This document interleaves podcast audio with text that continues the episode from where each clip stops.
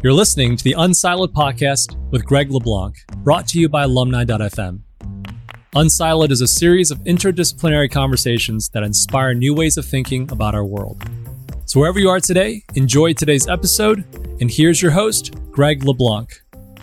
Welcome to Unsiloed. This is Greg LeBlanc, and I'm here today with Abigail Marsh, who is a professor of psychology at Georgetown University and also the author of a book called Fear Factor, How One Emotion Connects Altruists, Psychopaths, and Everyone in Between.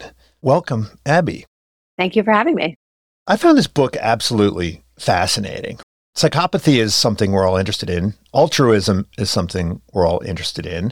And to think that there is a sort of single bullet explanation, right? I mean, the book reads almost like a detective novel in a way, because you kind of unfold these different layers of how the research unfolded. And it starts with some personal stories that inspired you, right? So you were on the receiving end of both a very altruistic act where someone rescued you from a freeway accident, and also from what you might think of as a psychopathic act where someone just punched you in the face, right?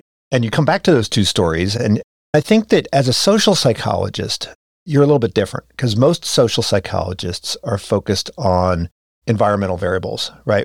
They're focused on context. And as you argue in the book, this is primarily because it's easier to adjust, right, the environment in the experimental setting. And you can't really adjust for individual differences. You can't breed people that have different physiological characteristics. And so do we overemphasize the social context in practice simply because it's easier to work with in the lab? Should we be spending more time thinking about individual differences?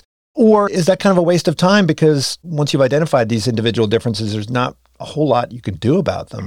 The book is very optimistic in a lot of ways because you talk about how generally we're these wonderfully kind people, which I love that aspect. But when you do identify psychopaths, you don't really offer a recipe for how to fix them or manage them. Oftentimes, especially when it comes to titles of journals and scholarly organizations, personality and social psychology go together. So there's the Journal of Personality and Social Psychology and Societies, et cetera. But in actuality, they're really different topics, right? What makes people different from one another? And what are situational variables that act on people in fairly similar ways. And my PhD is actually in social psychology. And so my doctoral training was in the power of the situation to change people's behavior. And I just wasn't very impressed by the power of at least the kind of situations that you're able to ethically create in a modern psychology laboratory to meaningfully explain the kind of altruism I was interested in.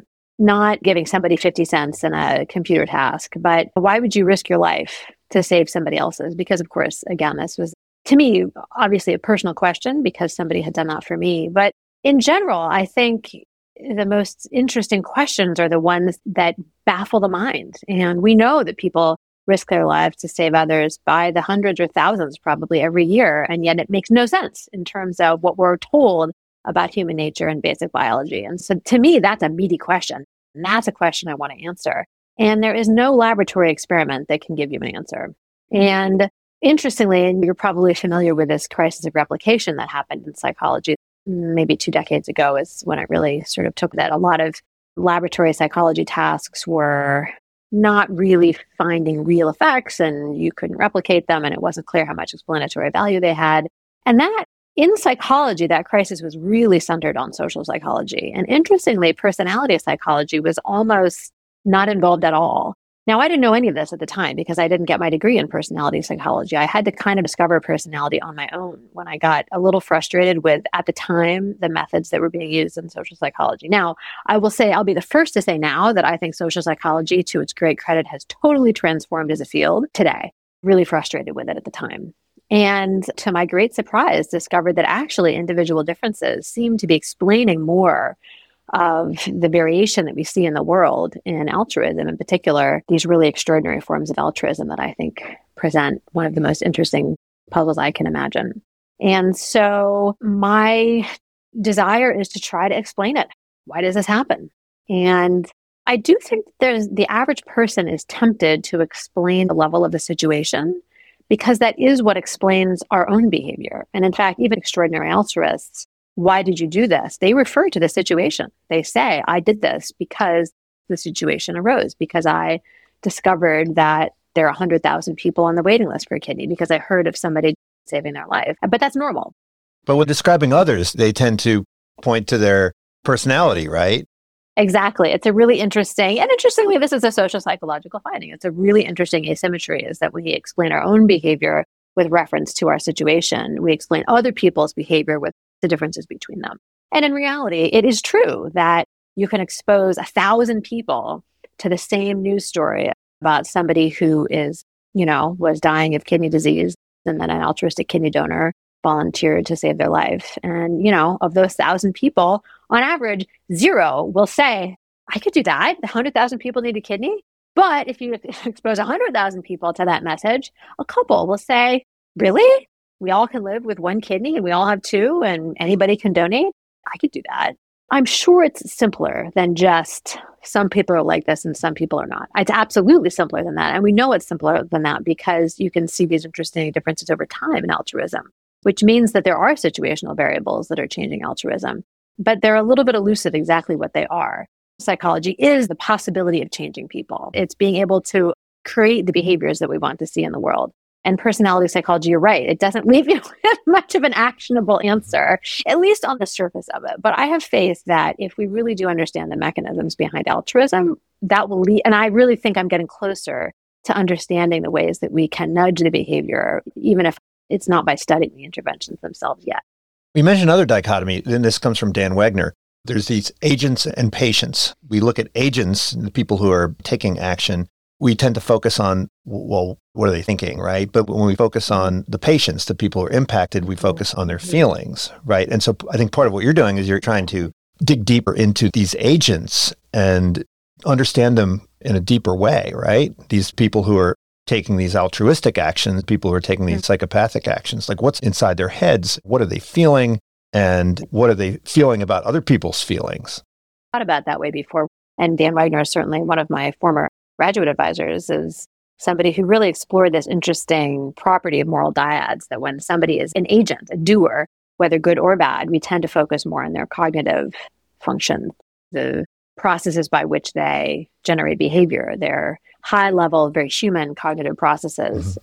Whereas when somebody is the object of a moral act, we focus more on their feelings. But I guess I never thought about it this way, but you know, one of the things I am interested in is the feelings, the emotions of the moral agents, both the good and the bad ones. Mostly because I think, and this is very much in line with a lot of social psychology research, I think a lot of the time we have more faith in our voluntary willed action, or we have more faith in the idea that our actions are voluntary and willed, rather than often driven by forces that we're not fully appreciating under the surface. I think that's true for everybody. I think it's at least partly true for altruists as well, because they're fundamentally just people. Well, I think another aspect of what you're doing is that your attention to what we might think of as undesirable, dysfunctional behavior with an interest in the maybe more functional, hyperfunctional, prosocial. When you look at the Milgram experiments, and you spend some time talking about Milgram, and also I think Batson, who deserves to be better known, but a lot of us tend to focus on the fact that subjects would obey the experimenter and impose shocks on people. But what's less well understood, most people didn't, right? Or a large number of people didn't. And there's this tension between compassion and obedience. And I mean, is it really just a half full, half empty discussion? Is it just emphasis? Or what can we conclude about people's capacity for compassion? I have to say, those Milgram videos were so brilliant. I think I respect Milgram more every time I watch, and I've watched it many times because I show it every year when I teach introductory psychology. I gain new levels of understanding every time I watch that video, which any, I'm sure, psychology professor has seen also many times, and most psychology students have seen more than once also. But it really bears deep watching and really thinking about it because, you know, like most people, my initial conclusions from watching the film the first couple of times was, oh my gosh, isn't this terrible that so many people would be led to shock a stranger until they thought that they had a heart attack and died. And of course, that was Milgram's point. And I love that he polled psychiatrists before he started the study to ask them to predict how many people would continue shocking a stranger up until the point of what they thought was death. And they predicted a fraction of 1% of people. And of course, they were completely wrong, which will leave that prediction lie in terms of the accuracy of the experts. And of course, as we know, experts are often inaccurate. What's so interesting is the way that they frame it in the video, right? The first several people who go through the Milgram study, in fact, refuse. And they're just, I find them all so endearing. They all vary a little bit, but they get a couple shocks into where they hear the learner shouting, they think, through the wall. And they, you know, they sort of react in different ways, but eventually they all say, I'm not going to keep doing this. And you really see these people saying, this guy is hurt in there and you're telling me to keep going. And what you see is a tension between two really pro-social motives, right? There's not an anti-social motive in the bunch. They're caught between two actual quite morally admirable goals. One, compassion for the stranger, which again, economic theories and biological theories of human nature tell us we shouldn't even have that much, right? Who's the stranger to you? You know, you've never met this person. There's no reciprocity involved. They're not your relative. And so I think people, it's useful to take a step back and realize that we all start with the assumption that these men in the study should just automatically not want to hurt a stranger that they've never met before. And when you're tempted to think people are so awful, remember, we all do start with that assumption that nobody wants to just cause a stranger to suffer for no reason. And in fact, they didn't. But they were caught between that moral motive and the moral motive to try to do the right thing, to find yourself in this totally new context. Here's an authority figure who you trust as a Yale professor or experimenter, and you think, this person knows what they're doing. I'm here for science. We know that the average research participant is more altruistic than the average person. There's really interesting studies on that. Most people who participate in research are trying to help science. They're doing something they think is a good thing. I know. I love how your kidney donors like all signed up for the experiments, right? I really think I'm just the luckiest person in the world to get to do the research I do for many reasons, but one of which is just the deep, profound pleasure of having worked with altruistic kidney donors for so many years and gotten to know them as people, of course, and just appreciating how very helpful they are. And they're wanting to help me get my research done. But I think all research participants, especially in a really complicated experiment like the Milgram study, they're trying to help. And so they're caught between trying to be agreeable and do the right thing in the social context and compassion for this victim and the learner. And what's so interesting is that even the people who go all the way through the experiment are just sweating buckets, and they're engaging in all these regulator behaviors, all these self-touch, pawing at their own faces and squeezing their thighs. And like, they're really, really uncomfortable because they realize they're caught on the horns of a dilemma. And so I think the real message of the Milgram studies is not that people are horrible. In fact, everybody in that video is trying to do what they think is the right thing. It's just they're drawing different conclusions about what's the right thing. Some of them say, I have a deep moral principle not to cause, and I think it's probably the logical principle, like not to cause innocent people harm. I'm not going to do it. And other people must, you know, I think on balance have a slightly stronger principle. I don't like to make people angry. I don't like to break contracts. Like I said I was going to do this. I said I was going to be in this experiment, and I think I should probably do it. And everybody's trying to follow their own moral compass as best they can. Now, of course, we can't run these experiments anymore because of, you know, IRB. But I love about Batson's experiment is that he kind of gave people a way out where they could satisfy both at the same time by switching places with the learner. Tell us a bit about that. And why is that not better known, that whole field of research that Batson worked on? I think that, you know, we all maybe should take the lesson that we all need to, you know, have professionally shot movies of our experiments. I profoundly wish that there was good video archival footage of Batson's research, because I do think they're really incredible studies. And it was a whole line of research, much like Milgram's one study, but the many studies that Batson ran were studies came in shooting, you know, believed that it was sort of random chance who was going to be taking, and the other part of what she would be doing was getting shocks. And then at some point, as they're watching her over video footage, she says something about, I think it was having gotten thrown from a horse and hit a wire fence and had, you know, it hurt her in a way that, you know, maybe so it was a story as to why maybe it would be risky. Can the well-trained return and give participants the option to trade places with her and receive the rest of these assessments?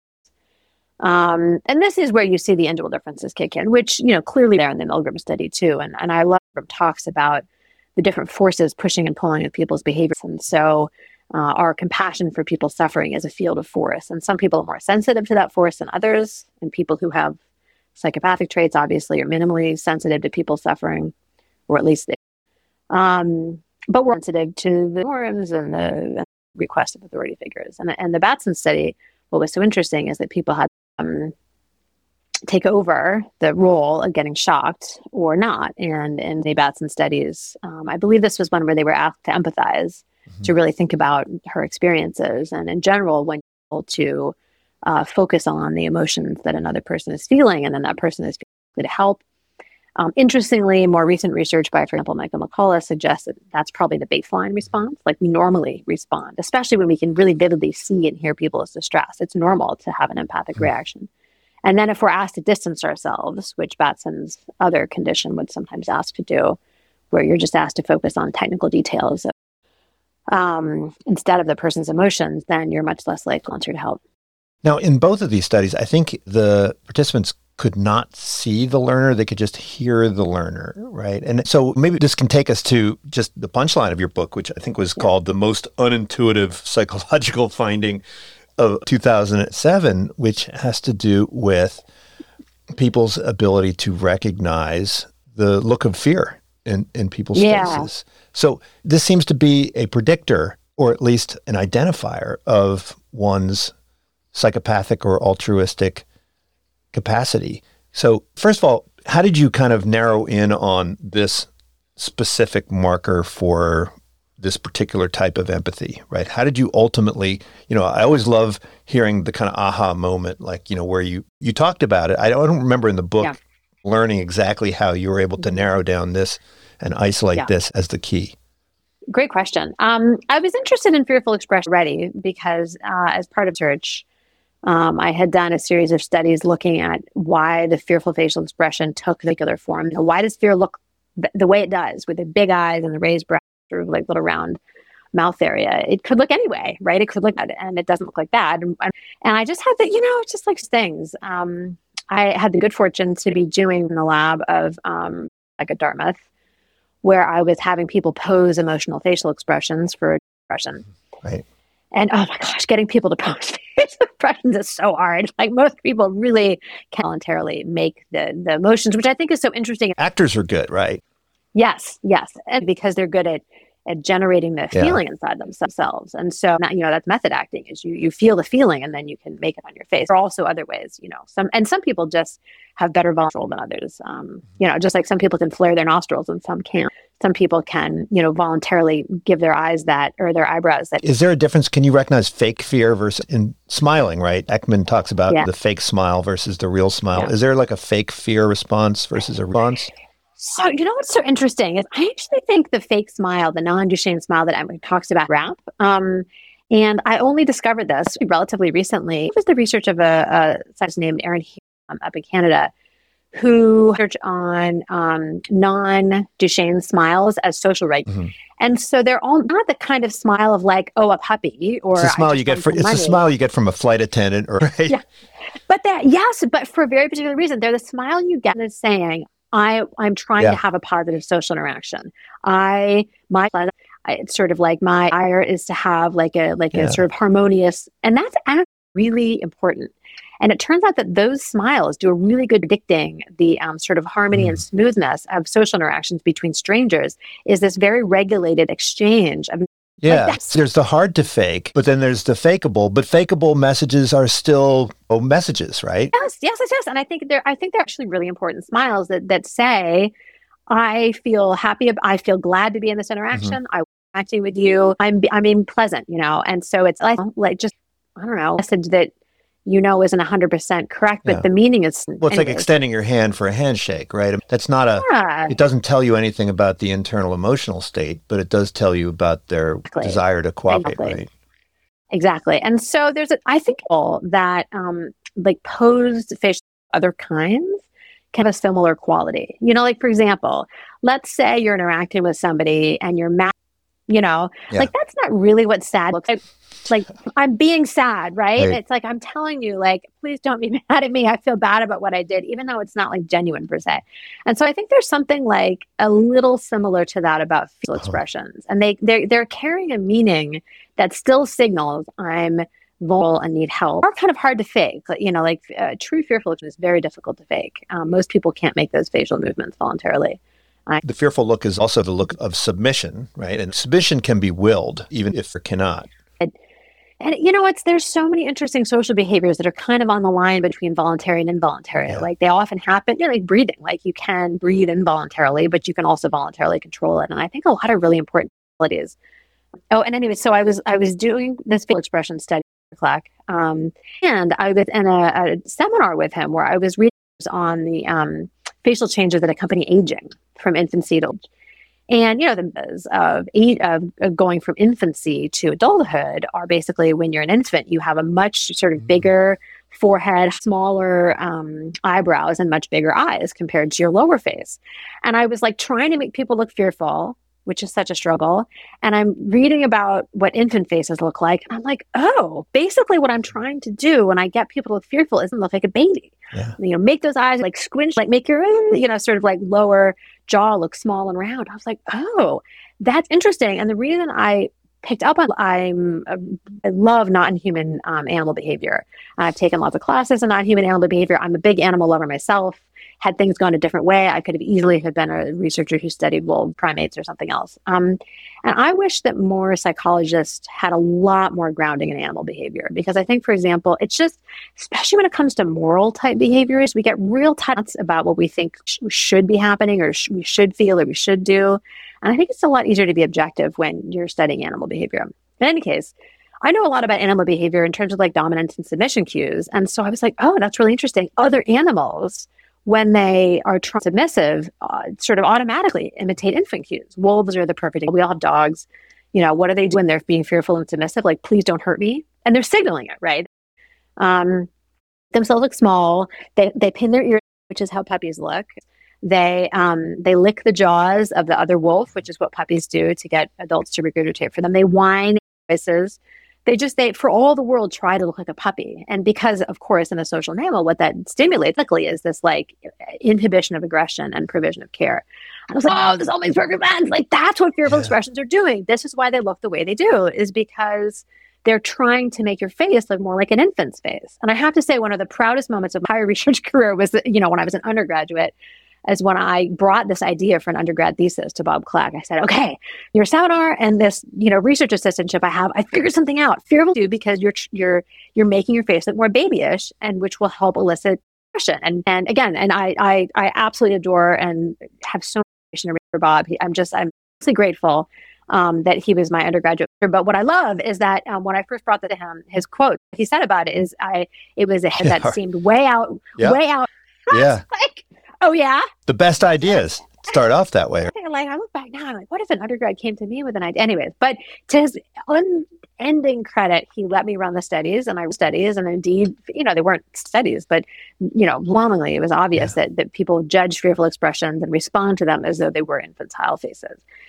So then, fast forward to my career, and I was actually doing a study on something else. I think it was for I had an RSA, and I was trying to look at gender differences, actually, and sensitivity. The chase, there's not much. Women are a little bit more sensitive to most facial. And, but I also, one of the measures that I was taking as a dependent variable was a very sort of minor measure of prosocial behavior, was respecting somebody's feedback. You know, they were going to gag, and did you, you know, err on the nice side or on the kind of the mean side? And, you know, it wasn't a great dependent variable. But again, the study was, you know, get all my data, look at my results. And I just was looking at the correlation between the ability to recognize all the basic facial expressions. There was an emotion recognition test. There was nothing, you know. The men and the women recognized the facial expressions roughly equally. And then this measure of prosociality. And I just happened to notice that the relationship between the ability to recognize the fearful expressions across participants, social outcome is like, I don't know, it was a correlation like 0.6, which obviously was a little bit inflated because that is often what happens. But I was like, whoa, that's really strange. That's like and it was beautiful. And the scatter plot was beautiful. Like, it wasn't, always look at your scatter plots. That's my advice for all upcoming researchers, is never trust the R like butter. And, you know, and I you know, I was like, made sure I understood what I was looking at. I was like, that's so weird. But then I kind of, oh, this makes sense. Like, if we think they didn't care, well, maybe people who are recognizing it are somehow responding to her internally, and maybe they're more, they can be more, I don't know. I was sort of struggling to put it together. And then, of course, you never stop there. And I ran a couple of, including a version of Batson study where the dependent variable was actually offering to give money or time volunteering to help a woman who was dire straits. Yet again, you know, the strongest predictor of how helpful people were in the lab was how good they were.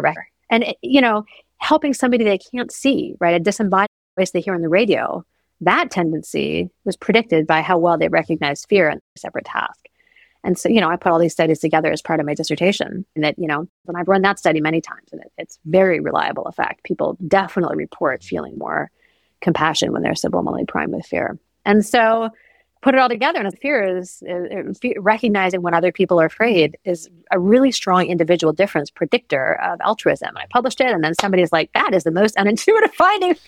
Well, it is because I think for before your work, most people would say that the fear expression is it's like an alarm call, right? And you're sending a message to the rest of the community, hey, there's a snake, everybody clear out. But if that were the case, then the folks who observe it would run for the hills, right? And I think you show that it actually, you get the opposite result where people are actually inclined to come towards the person who is experiencing this visible emotion, right? It's crazy that it took until 2007 or something for people to really understand that, because it seems to be, once you describe it, I think we all observe it and we see it and we understand it.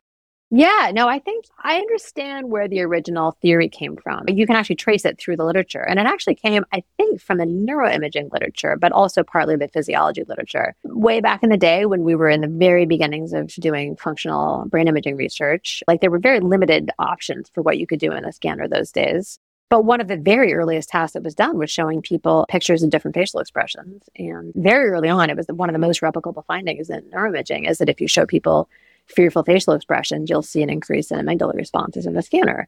And what did people know that the amygdala is involved in? And obviously that fear is not the only thing that it does, but it is very important for fear to a greater degree than for other emotions. It's necessary for certain kinds of fear-related outcomes.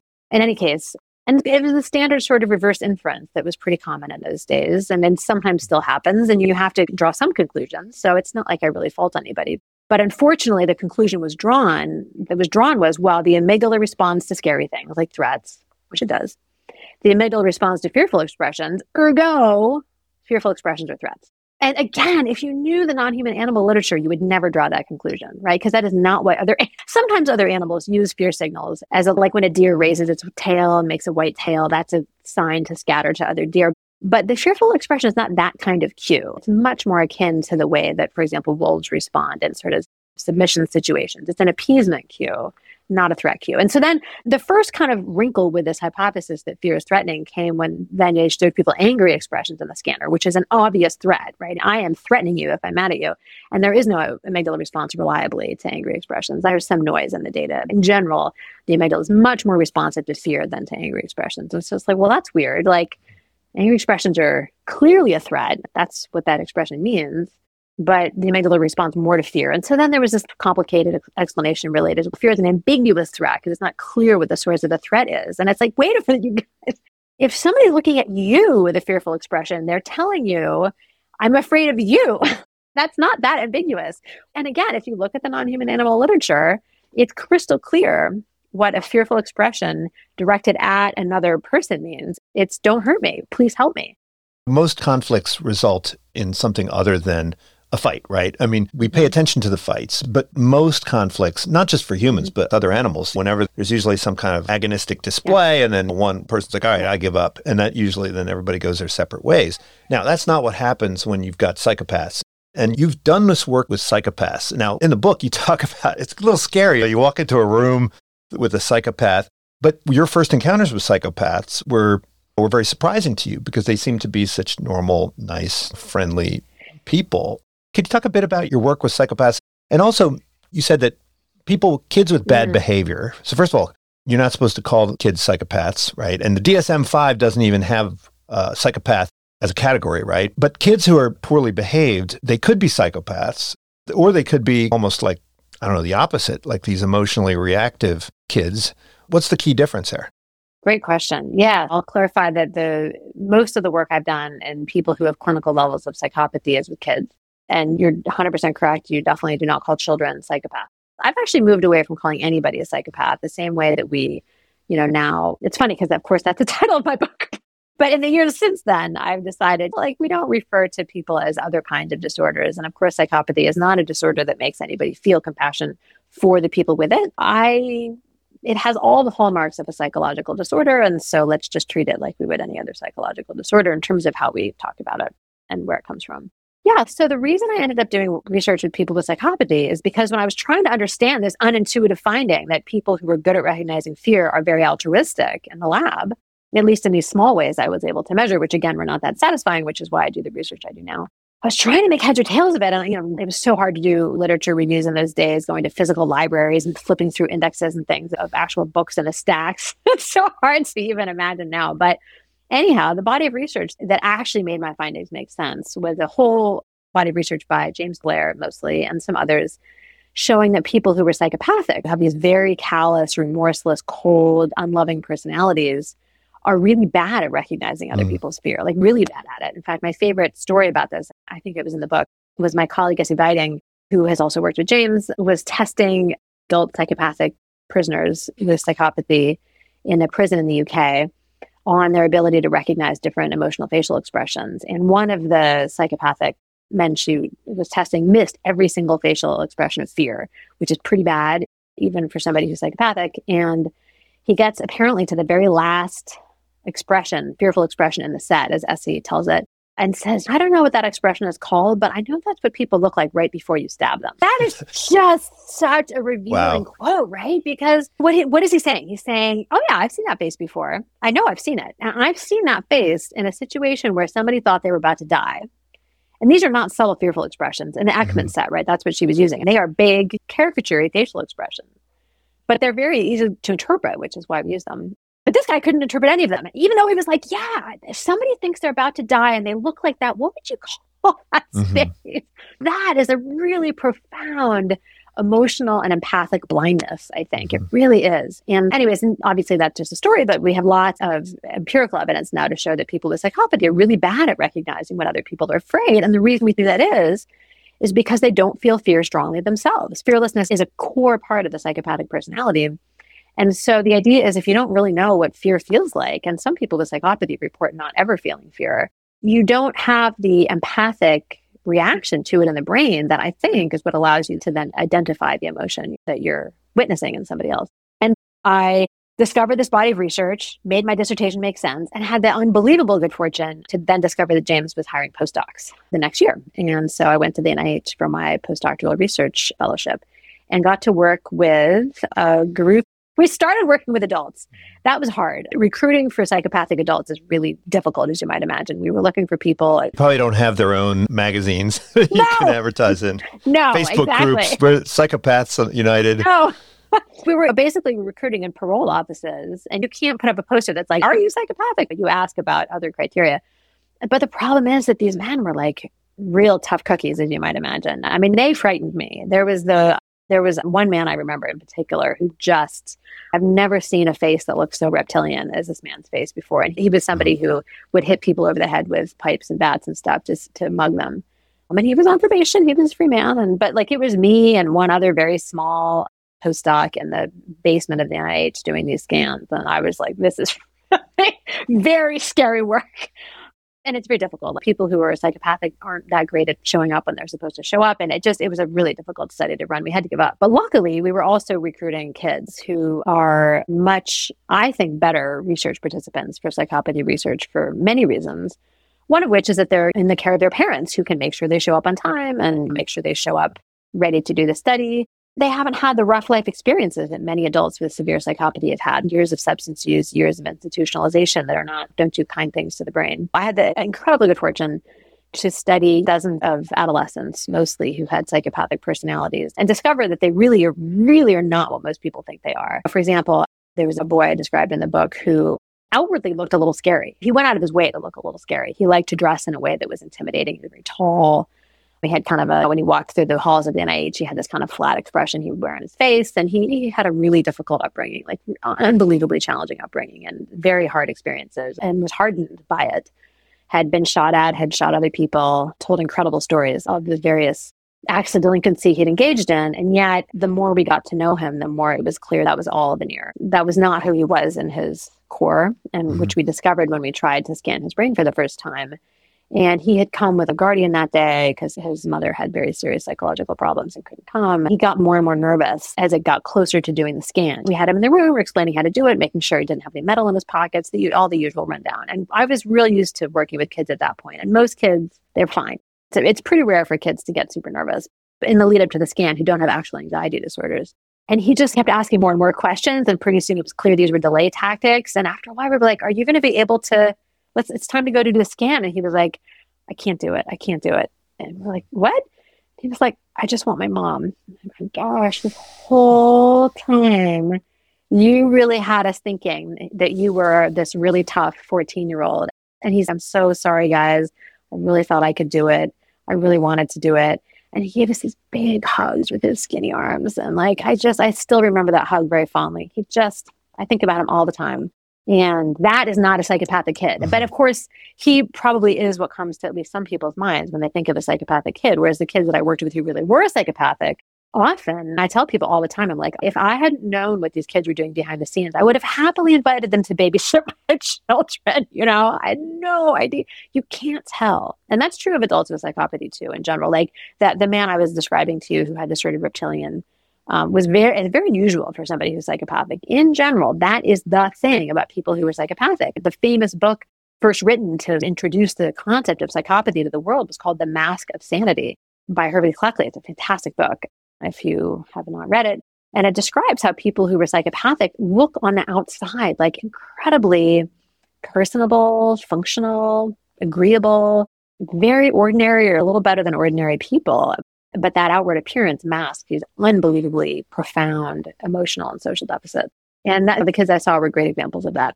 They seemed so personable and cute and winning, and sometimes like very mature. And then you'd hear about these awful things that they were doing behind the scenes. Horrible acts of violence, their whole family living in fear of them, like smearing their feces on the walls and rage and like running like loan shark operations out of their bedroom. Really incredible stories. But it's a different type of rage, right? So you talk about some of these experiments where you could create rage, right, through electric impulses to the brain, both for animals and humans, right? But this rage is different from what the psychopaths do, right? It's not like undirected. People understand where to put it. And so talk about this thing called the violence inhibition mechanism. And this seems to be disabled in the psychopaths, but is not completely disabled in people with other kinds of disorders. Can you talk a bit about that? What exactly is this violence inhibition mechanism? Yeah, so the violence inhibition mechanism is a phenomenon or a theory by James Blair, my postdoctoral mentor, who is now at the University of Copenhagen in Denmark. And the idea is that in typical people, the amygdala is a key part of the brain that during development is neurobiologically prepared to respond to other people's distress and to learn from other people's distress, such that when you learn that a particular behavior results in another person looking highly distressed, for example, afraid, you very quickly learn not to do that thing again. That's the beginnings of conscience. I did this thing because I wanted to, right? I don't know, I took my friend or I threatened them maybe because I wanted something, or I hit them. I hit my little friend on the playground. Most children hurt somebody, at least on accident, at some point, and then you cause that person to look very distressed and you link your behavior to that distress cue. It can often be one trial learning. So I won't do that again. I don't want to make people feel that way.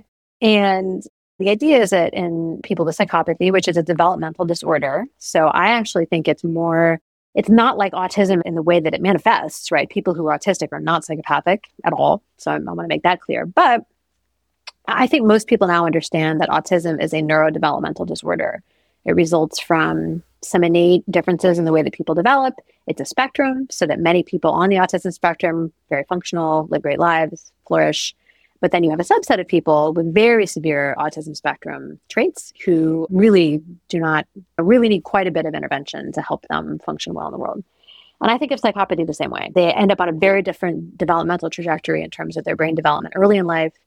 Many people with these traits can go on to live pretty productive lives and flourish, but a subset of them really don't. And we need to develop better screening tools and better interventions to help set them on a track to prevent them from causing other people misery as they develop. And the reason that they cause other people misery is because they don't have that response to other people's distress. Whatever the amygdala is doing when it sees somebody in distress, it's not telling them, don't do that again. And in fact, what they're really focusing on is the reward that they get by causing somebody else distress. Oh, now I got what I wanted. I'm the socially dominant person, or they gave me the thing that I wanted, or there are ways that people can use aggression to achieve selfish goals. And people with psychopathy, because they're pretty impervious to others' distress, learn to use it as a tool. Now, these altruistic people that you examined, right? So you ran them through the same tests. You did the same fMRI on them and so forth. Now, to be clear, the altruists you're interested in studying, these are not folks that are engaging in kin selection type orient. Yeah. They're not doing tit for tat. These are people that do things like give away kidneys anonymously, right? There's no benefit that could possibly flow back to these people. This is kind of a hard thing to explain through an evolutionary lens, right? I mean, Charles Darwin would struggle with this. Tell us a bit about what's going on here. And one of the things that I guess it's in many ways optimistic. It's great to know that there are these people out there, but in some sense, it's a little bit pessimistic because it seems to be suggesting that the extent to which you are going to be altruistic is the extent to which you, I guess, in a way, identify, right? Or can feel very strongly what the other person is feeling. Yeah, especially when it comes to their distress. People who are very altruistic are not particularly good at empathizing with other people's anger, interestingly. They seem a little worse at it. They're less sensitive to people's anger, which I think is interesting. But yeah, so the people I study are people I call extraordinary altruists, which means that they engage in acts of altruism that are risky or costly, non-normative, so they're not just following a social convention. Like the guy who rescued you from your car, right? Exactly. This person acted almost instinctively. There's no deliberation, I don't think, on the part of this rescuer, right? Yeah, I don't think there could have been time. I was on a freeway. My car had spun out on the freeway and left me facing backward in the fast lane, and there was no shoulder. So I was just stranded there on this overpass. And he pulled over. As he was approaching my car, he couldn't have had more than a second to make his decision. And then he ran across the freeway to rescue me. And no, I think it had to have been completely instinctive on his part, which is not to at all devalue what he did. The reason I think it was instinctive for him, as for all the altruists I study, is because it's consistent with their core values. They make an instinctive decision to help because they sincerely value other people's welfare and sincerely want to help them. That is the only reason you would make that decision so fast. And when I started doing my own research, I didn't know of any easy way to recruit heroic rescuers like him. I now do, but at the time I didn't know how. And so I instead recruited altruistic kidney donors for my research who do something just as costly, I think. They would say no. But I think objectively what they had done of giving up a healthy internal organ to a stranger, I think most people would consider costly, not to mention all the time and effort and often money that people must expend to donate a kidney.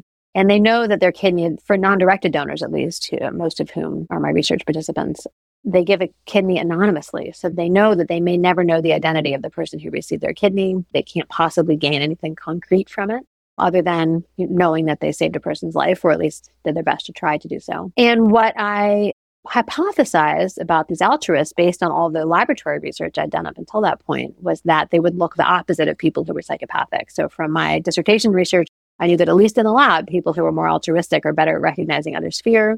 I knew that when you look at clinically sort of pathological levels of low empathy, you see a lot of difficulty recognizing other people's fear due to pathology within the amygdala. And so I thought, well, we know psychopathy is a spectrum, it's a continuum, so it stands to reason that the people on the other end would be people who were super duper sensitive to other people's distress and fear, maybe due to some sort of hyperfunctioning within the amygdala. And so that's what we sought to test with the first big research protocol I conducted at Georgetown, where I am now. And we recruited, I think, a grand total of 19 altruistic kidney donors, which is pretty good considering how few of them there are total, and compared them to a set of controls who were matched on everything under the sun. And we found that indeed, altruistic kidney donors have basically anti-psychopathic brains. They're good at recognizing when other people are in distress. Even ones who don't describe themselves as very empathic, which I think is interesting, do have this really strong sensitivity to it. And that better ability to recognize other people's fear seems to be linked to a stronger empathic response to people's fear within the amygdala. And they also have a stronger approach response to fear. That's research that's not published yet, but we do have it. And their amygdala seem to be bigger than average, which the opposite is true for people with psychopathy. It leaves tons and tons of questions unanswered, but it does suggest that being an extremely altruistic person is kind of part of the spectrum of human nature. And just as some people end up really callous and uncaring, it's actually perfectly natural just to the way we know that the brain functions for some people to be genuinely. And this is what I really want people to understand, is that there's no way to explain this pattern of research findings that makes any sense at all, other than the idea that altruistic kidney donors really are unusually empathic and caring, and that is why they do what they do, right? No other explanation would explain why their brain is like the opposite of people who are psychopathic. Because it's amazing how many people really just somehow distrust that it's about altruism. They think, oh, they want to get social acclaim, or they're trying to make themselves feel better. And I say no, because people who are psychopathic love social acclaim and they love feeling good, but their brains look the opposite of altruists. Well, I mean, humans are really unique. Yeah, there are these social creatures like bees and ants, but their altruism can be explained, right, through kin selection and so forth. Whereas the altruism of humans, which is just all pervasive, is very difficult to explain. I think to bring all of your research back to tie up all the loose ends, you seem to be arguing that it's a byproduct of this maternal instinct that is required for altricial development. And the alloparenting is just, it's almost like hijacked, right? People know, oh, I can tap into that by putting on this face, right? As someone like Richard Wrangham would argue, we've evolved, right? We all have baby faces, right? As grown-ups, we have baby faces, and that's been a way of hijacking this maternal instinct. Does that mean it's sort of a byproduct, or does it get reinforced in some way through some evolutionary feedback loop? Yeah, probably both. I think it is a sort of a co-evolution story, and I think it is within any given culture, these forces reinforce one another as well. So the idea is that in order to have a species that, you know, can work together in complex groups as humans do, we have to have relatively strong innate inhibitions on aggression against each other and a tendency to provide care when it's needed, especially because our species has these very unusual life history patterns where we have this long protected childhood where we're very vulnerable and helpless and highly resource dependent. And so we think that all human groups originally were designed such that lots and lots of adults would help care for all the children because there's just no other way to do it. And in fact, in the very few foraging societies that still exist, it's normative for infants to get care from lots and lots of adults. And that is what's called alloparental care, which is a really unusual phenomenon in mammals.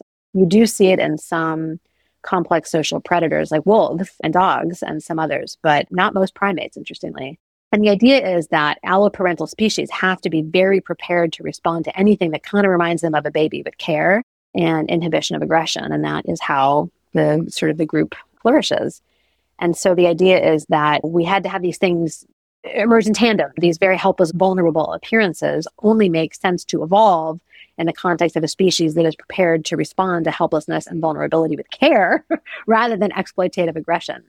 And you can take the fact that we do have such incredibly weak, babyish-looking bodies compared to other apes as almost evidence for our pro-social nature, because if we were a hostile, aggressive species, we all would have evolved much better defenses against aggression. And then I think the idea that we're prepared to show others our fear so readily would only emerge in a species or in a social group in which showing that you were vulnerable and frightened mostly elicited care and inhibited aggression from others.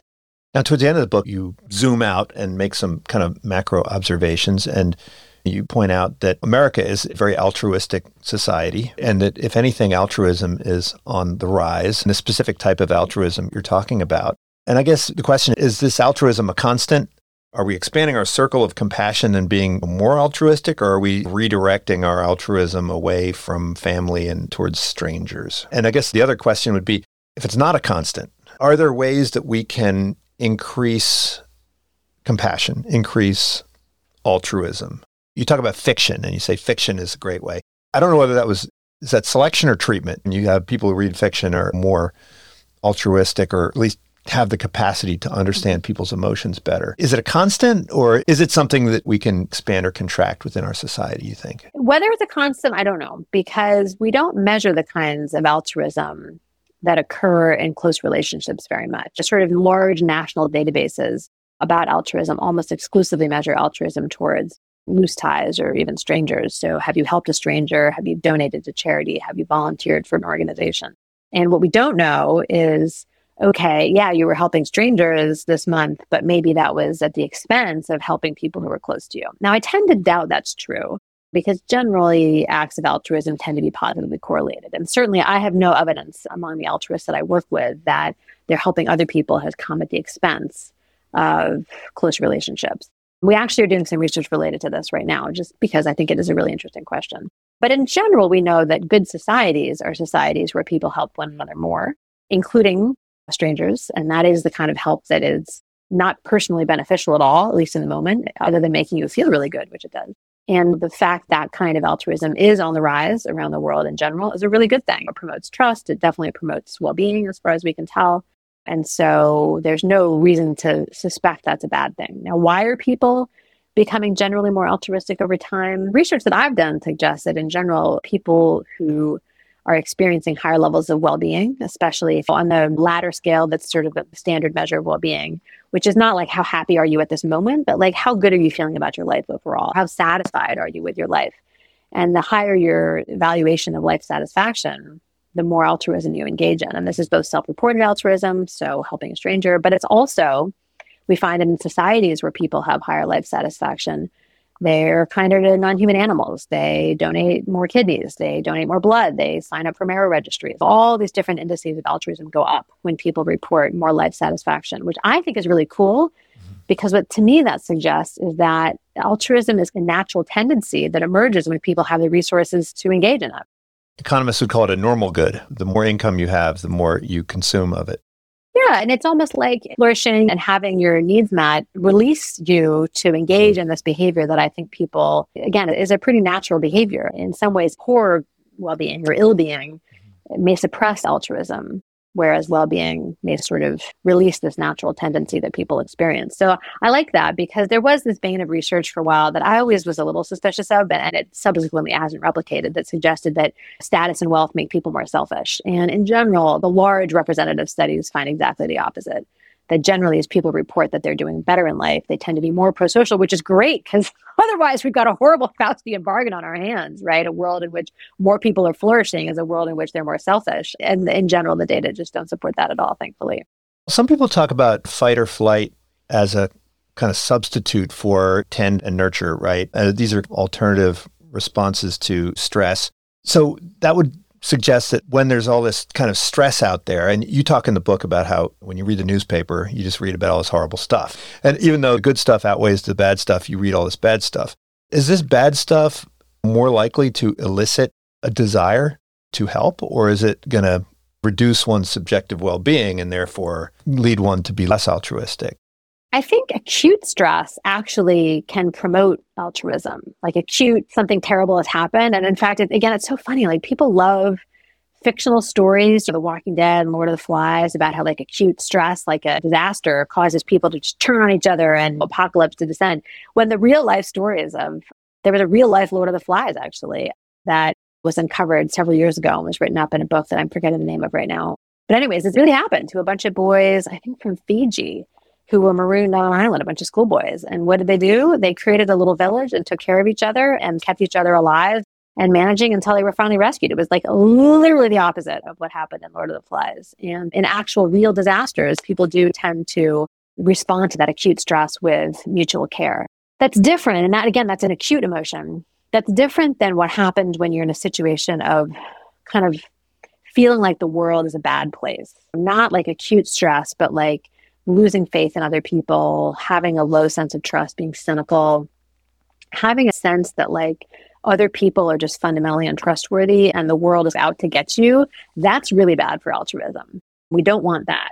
And I do worry a lot about what the social information ecosystems that we are progressively finding ourselves in, thanks to all the machines that we've decided to allowed to run our lives, are doing to people's sense of their social fabric. I've gotten, I'm sure, like really annoying with my students about this, where I'm progressively telling them like, this world of disembodied avatars that you spend hours and hours a day interacting with, that's not real.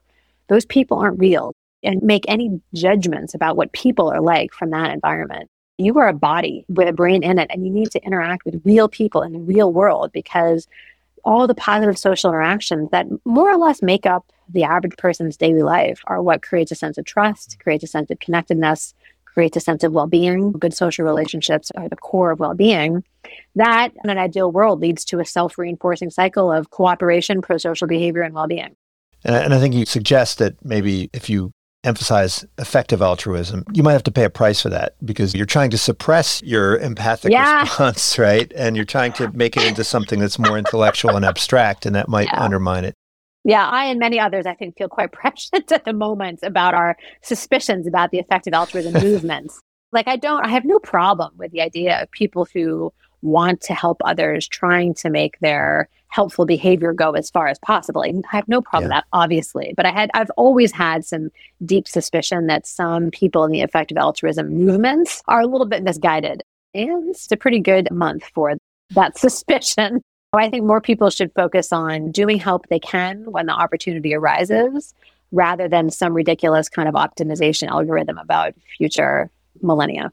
Well, Abby, thank you so much for joining me. This has really been great. The book is called Fear Factor, How One Emotion Connects Altruism, Psychopaths, or we can't call them psychopaths anymore, and everyone in between. Check it out. Thanks so much. Thank you so much. What an enjoyable conversation. I don't often get to chat with somebody who is as knowledgeable and has such like deep layered questions as you. Hopefully we'll chat again in person. I very much hope so. That would be wonderful. Thank you for tuning in to the Unsiloed podcast. If you enjoyed today's episode, please give us a 5-star rating and review. To listen to other episodes, please visit our website at www.unsiloedpodcast.com.